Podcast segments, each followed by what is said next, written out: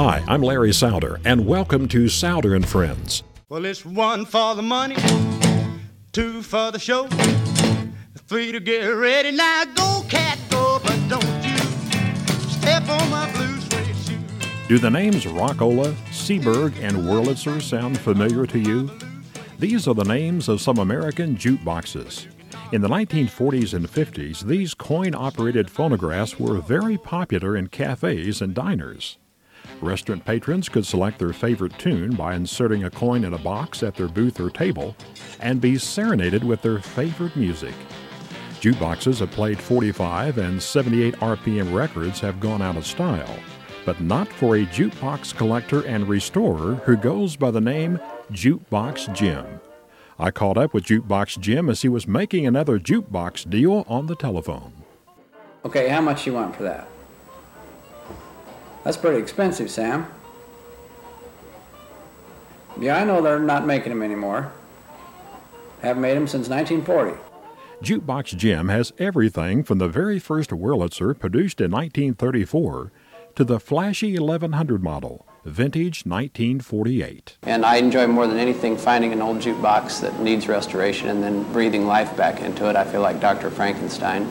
Then each and every time that they play for the first time, I get goosebumps, and that's why I know I'm in the right business.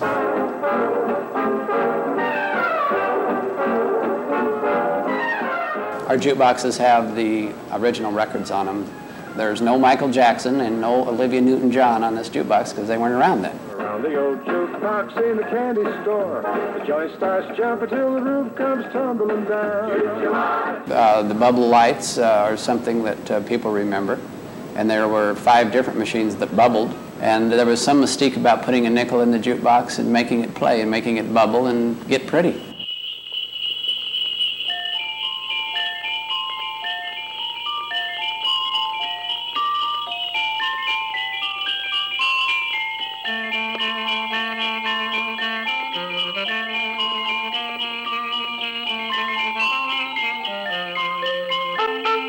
Behind every jukebox collector, there is a, a wife who says, if you bring one more jukebox in this house, I'm leaving. People who are into jukeboxes um, trade their children off for them, and people who are not can't understand why people who are are interested in them.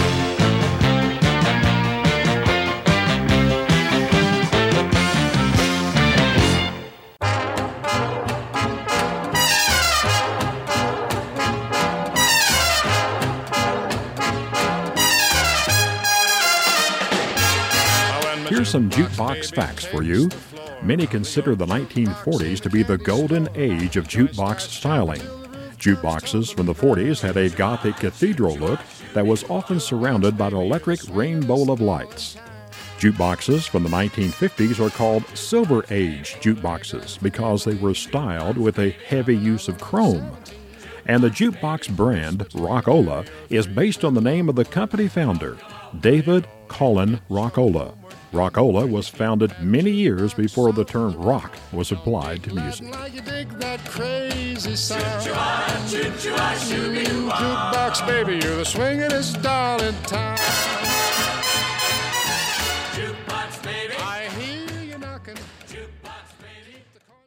I'm Larry Souder, and that's Souder and Friends.